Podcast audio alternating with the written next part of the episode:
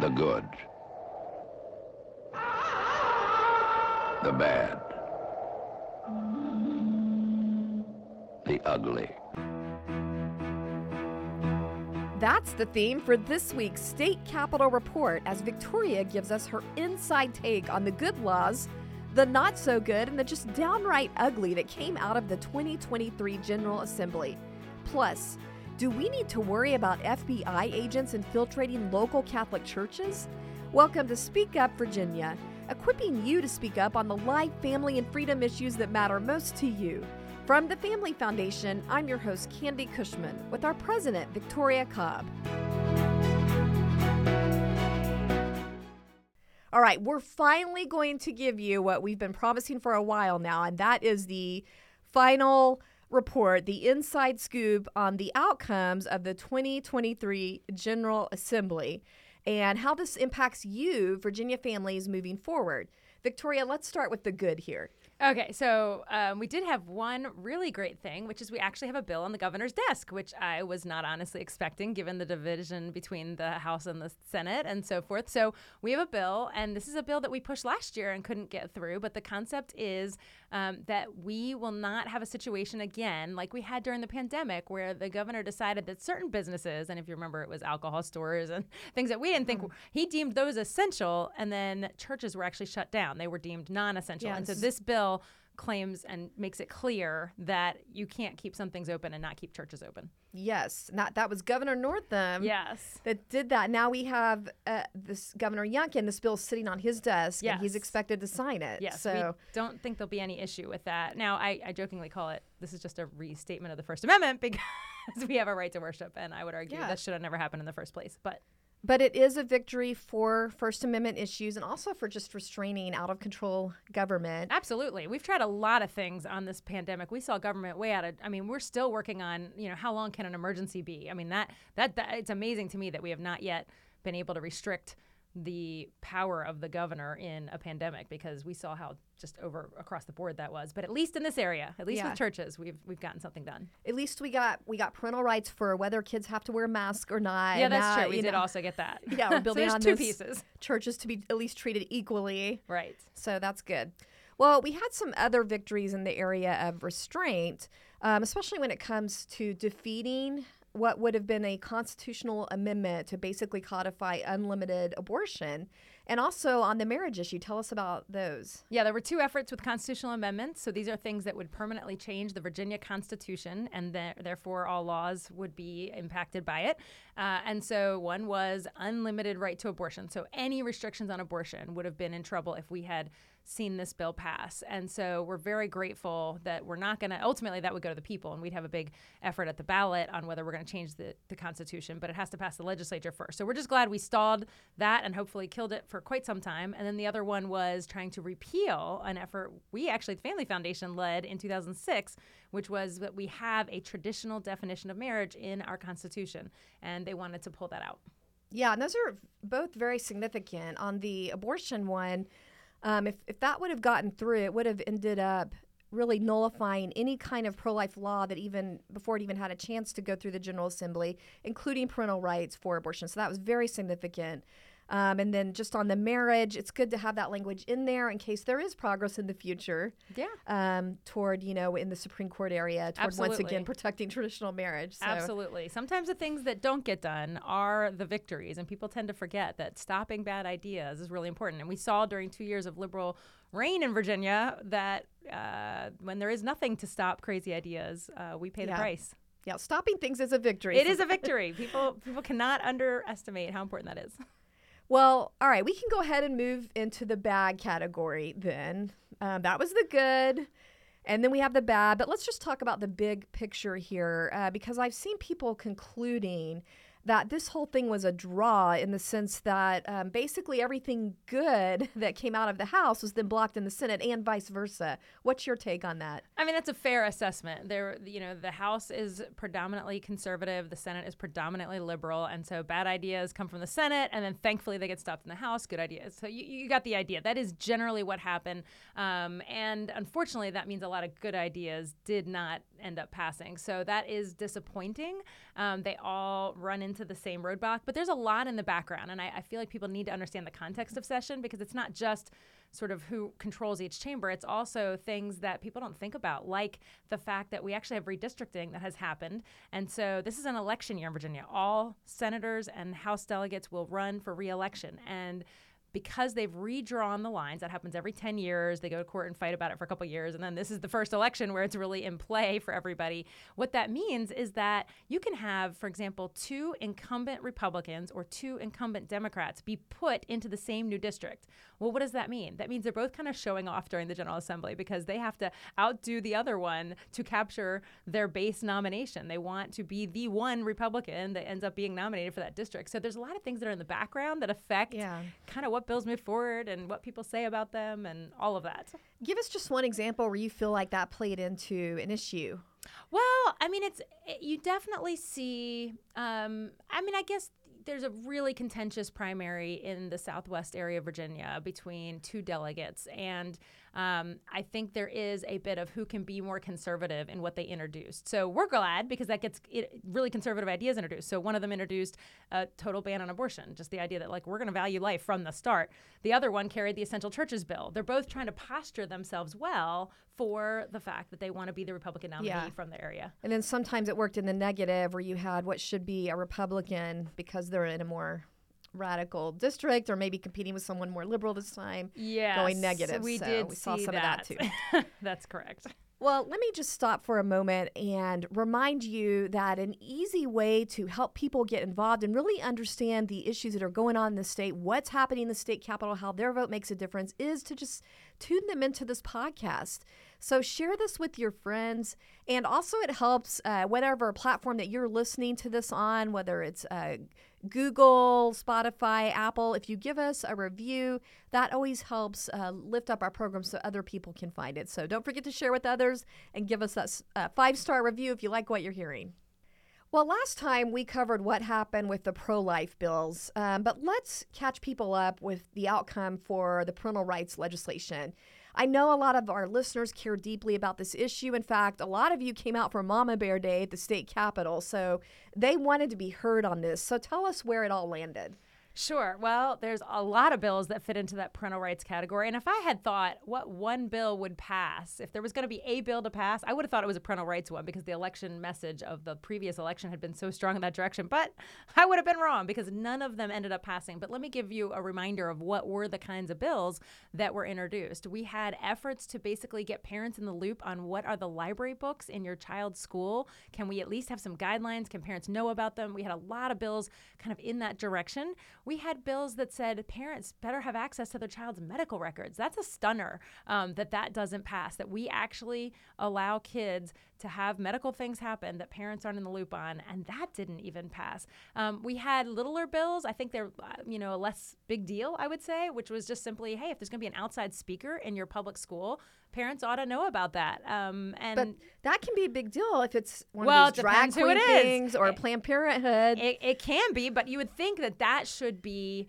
If we're going to do something outside the existing curriculum that's not even on paper, you'd think that would be an easy one to say, yeah, parents should know about that. I guess that was my, my point. Not that it can't be a terrible thing that happens, but just that should be one that they go, yeah, parents have a right to know who comes in and out of my kid's classroom. Mm-hmm. Um, Common sense. Yeah, common sense. And we had one that was a big deal for, especially for Northern Virginians who was, uh, you know, that have dealt with this issue on merit. You know, are the schools going to tell our kids that they've actually received National Merit Society, con, uh, you know, recommendations that they, they get the highest level, great you know, scores on things that's been hidden from parents. And so I thought that bill, I mean, at least that bill would pass. Mm-hmm. But no, all of these bills fell prey to uh, the same committee, the Senate Education and Health Committee. Um, yeah, which we're going to talk about in a few minutes. Yes.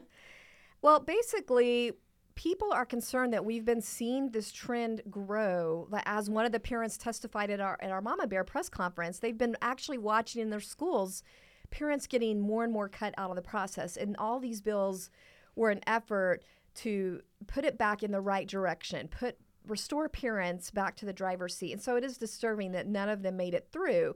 And I did want to just touch on the one that got national attention, and that's Sage's, Sage's Law. Law. Tell us about that. Yeah, I mean, this was just again a bill that had was designed after an incredibly tragic story around a, a young girl named Sage, and just all that she went through. That was ultimately it started as a result of her being confused about her gender in the school system, and the school system not notifying the parents, and she ultimately gets I'd drawn say into even hiding from uh, the parents. Yes, hiding Yeah. it from the parents. And she gets drawn into sex trafficking, and it's just a terrible story. But that bill simply said at the point at which the school is participating in a child uh, claiming to be a different gender than their biology, that's when the parent needs to know. And that should have been a no brainer. Um, that that is your child um, presenting as something totally different, using a different restroom.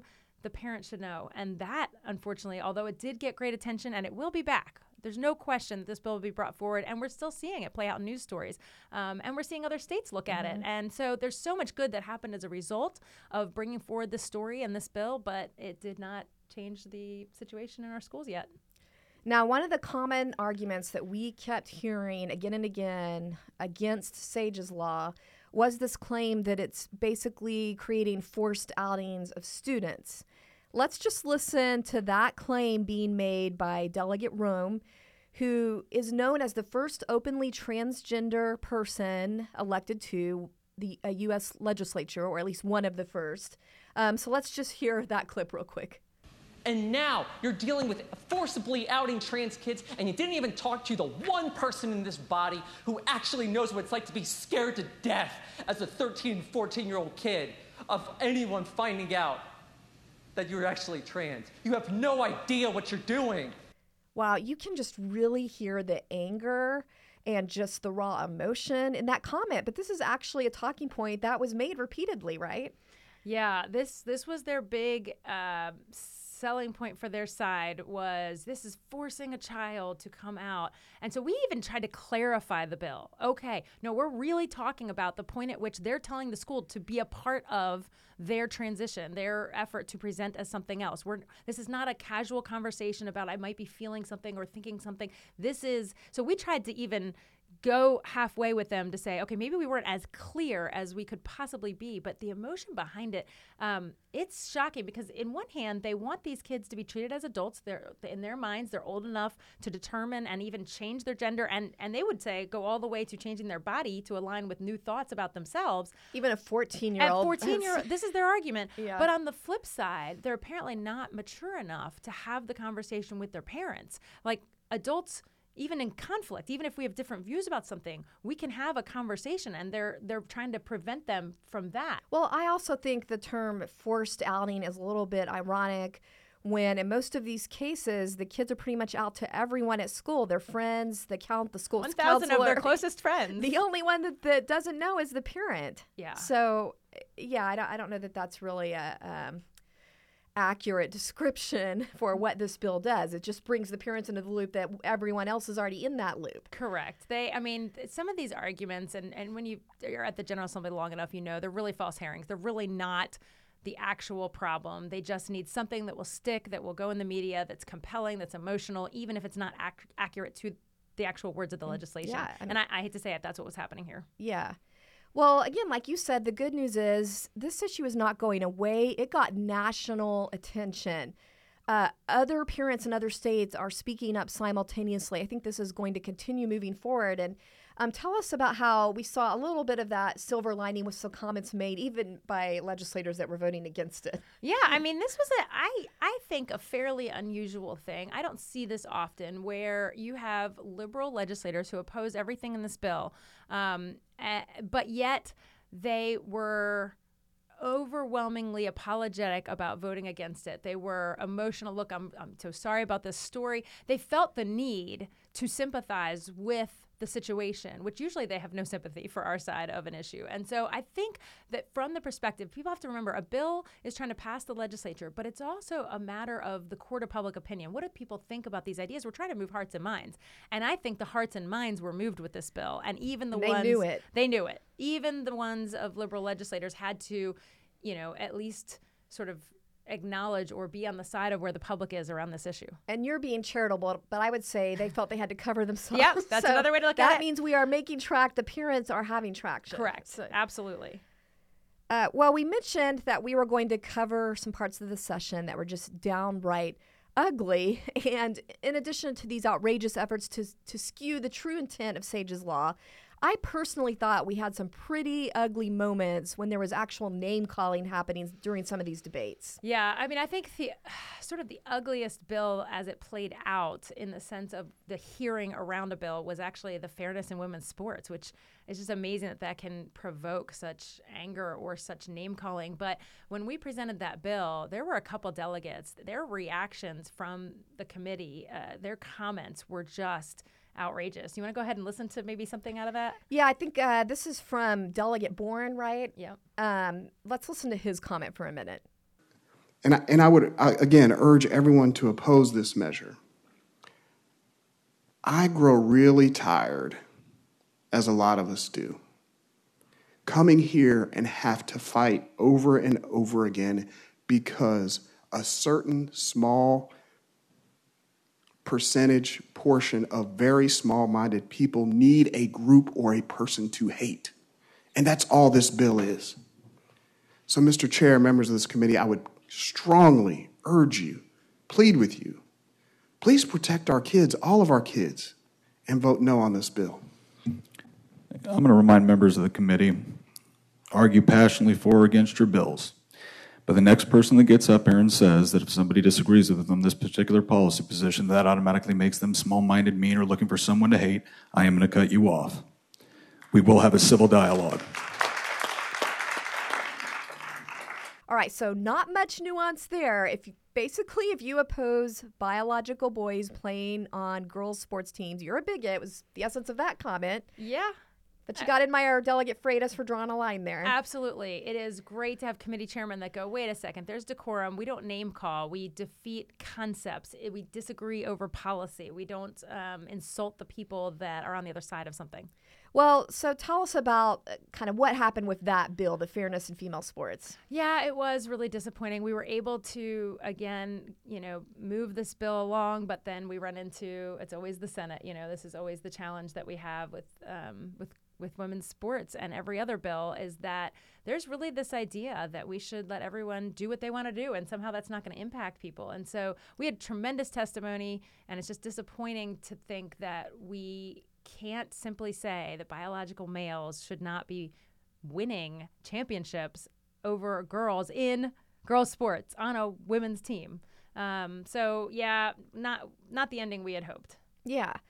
Well, I, I think to kind of sum up here, I think one of the ugliest parts of this whole session was the freedom that left wing legislators felt to completely ignore parents. They apparently felt zero accountability to them. It's literally like they're begging for the public to remind them of the election lesson we tried to express in the governor's election when Governor Youngkin was. It's like it's like we're up now. Please remind us of what you said last time because they couldn't have been more clear that they are just absolutely on the opposite side of parents. And it, specifically, we're speaking about the Smith I mean, Senate. they didn't even feel a need to compromise, even on the little things. No, I think that's what was so stunning is you had so many different parents' bills, different options. Pick one that you actually think, okay, in this one instance, a parent should know about their child's activities. But they didn't do that. They universally defeated every opportunity for a parent to actually know what's going on in the life of their child. Yeah. So I think, I, I normally I don't state things like this, but I want to go so far to say because this was all done on party line votes that the Democrats made it pretty clear that they are the party against parents. Yeah, I it was very very partisan on almost all these bills. Were almost all of them were a straight party line vote.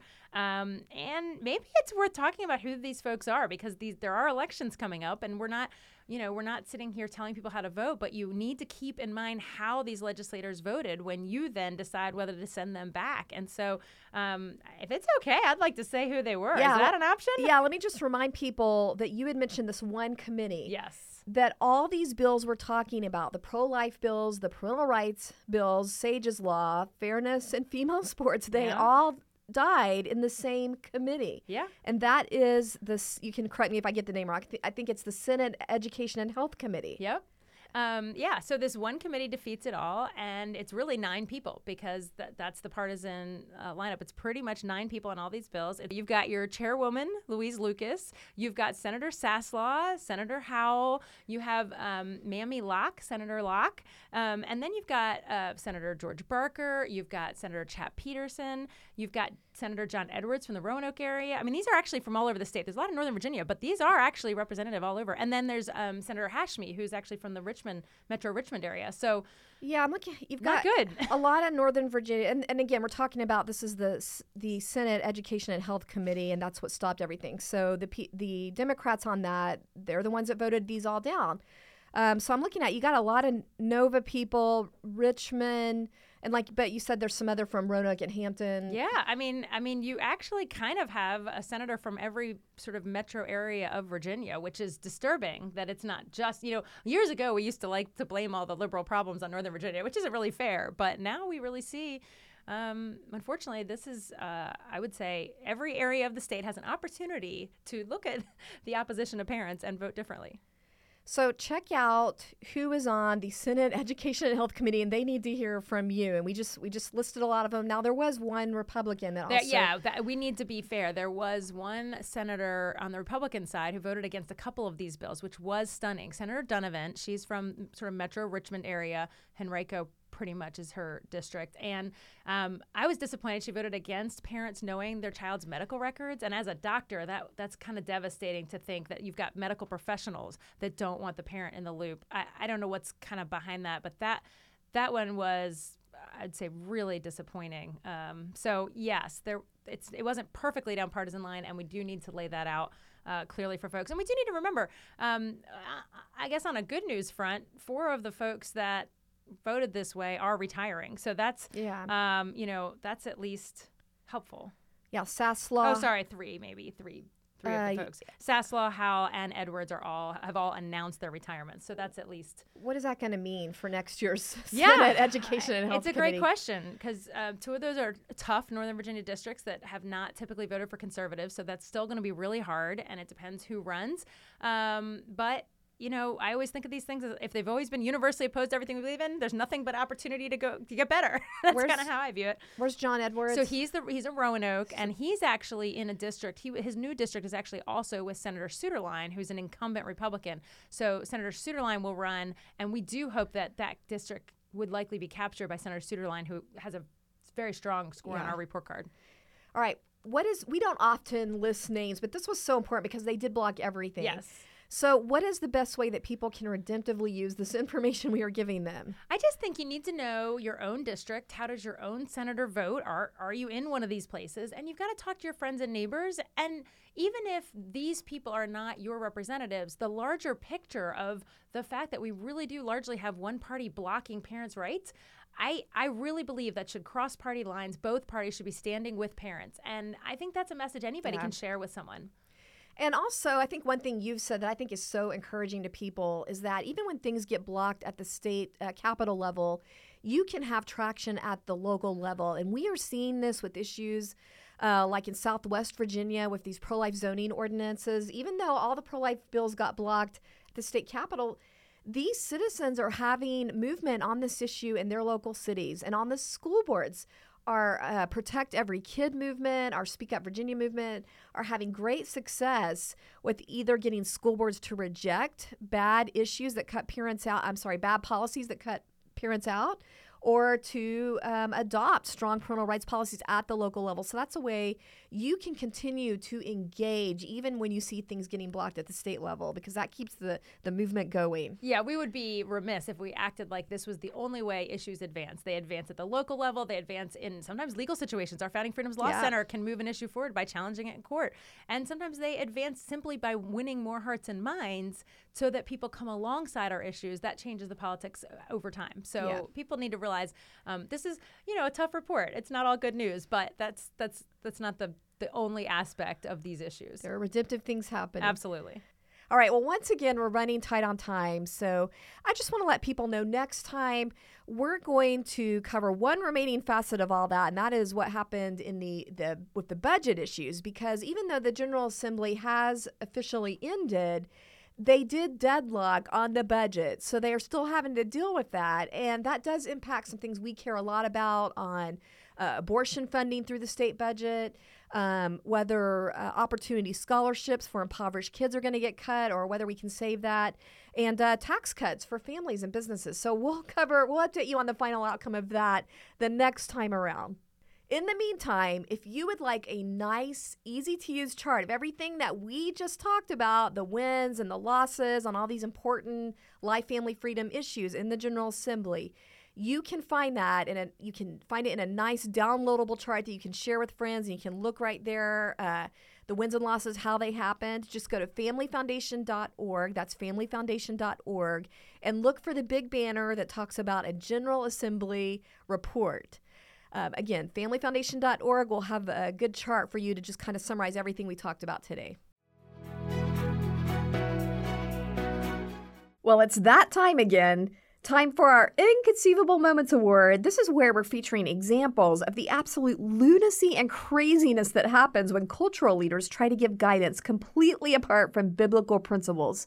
And we're calling this the Liberals' Most Inconceivable Moments Award. Inconceivable!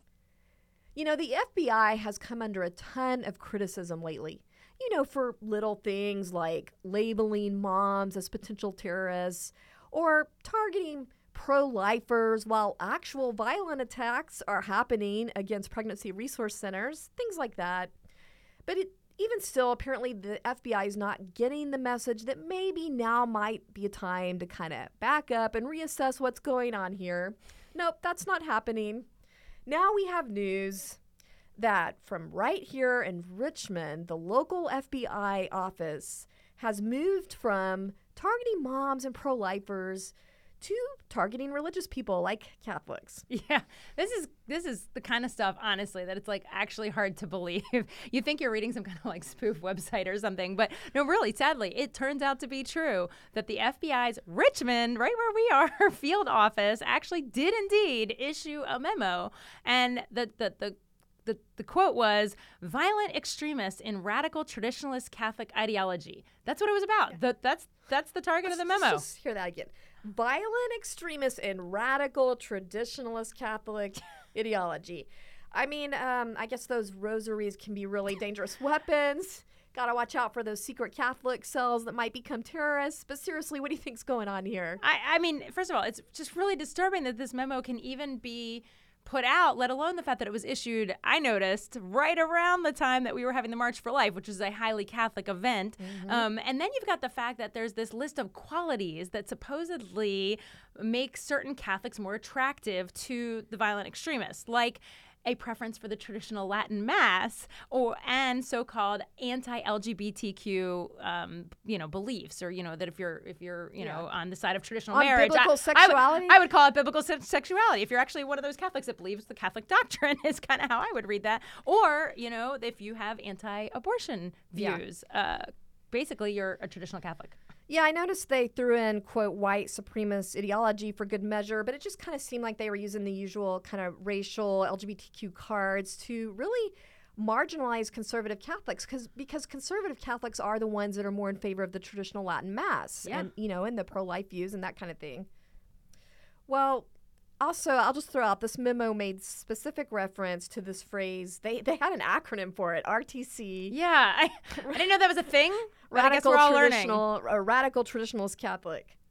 I don't know if traditionalist Catholics have ever, have ever radical. Yeah, if they consider themselves radical. In fact, most of the world would look at people that go to traditional Latin mass, and radical would not be the word that would come to their mind. I don't know. I think uh, the 12 disciples were considered pretty radical in their time. Don't I you mean, think? you know, I, there are worse things to be called, but when you're called it by the FBI, Yeah. who has the ability to um, dramatically um, enforce things against Yeah. radicals, that's where it gets scary. Yeah. You know, I, I just got to say, it did kind of make me wonder uh, because, well, let me back up and say, in, in this memo, um, they apparently revealed plans that they thought it was a good idea to have Catholics infiltrate and spy on one another um, because this is such a threat. And I did kind of have to think about the radical Jesus movement in the 70s. You know, that could be called radical, you know, with the FBI. If we had today's culture with the FBI being infiltrating the Jesus movement, kind of invading that. I can't even imagine. But yeah, I think they would have been because they're threatened by our ideology, those of us that believe in Jesus. But the bigger issue is this pattern of our own government creating these watch lists, you know, for for moms, for pro-lifers, and now Catholics. I mean, it's a trend, and we we need to pay attention to it because one day it could be us on that list. I have friends that would check every one of those boxes. Yeah. Like literally, they're a mom, they're. Catholic, they're pro-life, and um, they're probably the most non-threatening people I know. I just I can't figure out how this is where we've gotten to. Well, the good news is, at least the national FBI headquarters has basically disavowed this memo put out by our Richmond office, um, saying it quote does not meet the exacting standards of the FBI. So apparently, they have exacting. I'd standards. really love to know what those are that got the pro-lifers and the and the and the uh, and the moms on the list. Like those are the exacting standards. Apparently, sorry, you were Well, at least we're drawing the line somewhere, right. Well, I guess that means this week's Inconceivable Award does need to go to our local Richmond FBI office, or at least the person in the office who wrote this memo, for demonstrating to us all the extreme irony of labeling other people as extreme, while you yourself are so out there that your own national headquarters has to disavow you. Thanks for joining us for this week's Speak Up Virginia, brought to you by the Family Foundation. Visit us at familyfoundation.org. That's familyfoundation.org. See you next time, and don't forget we are stronger when we speak together.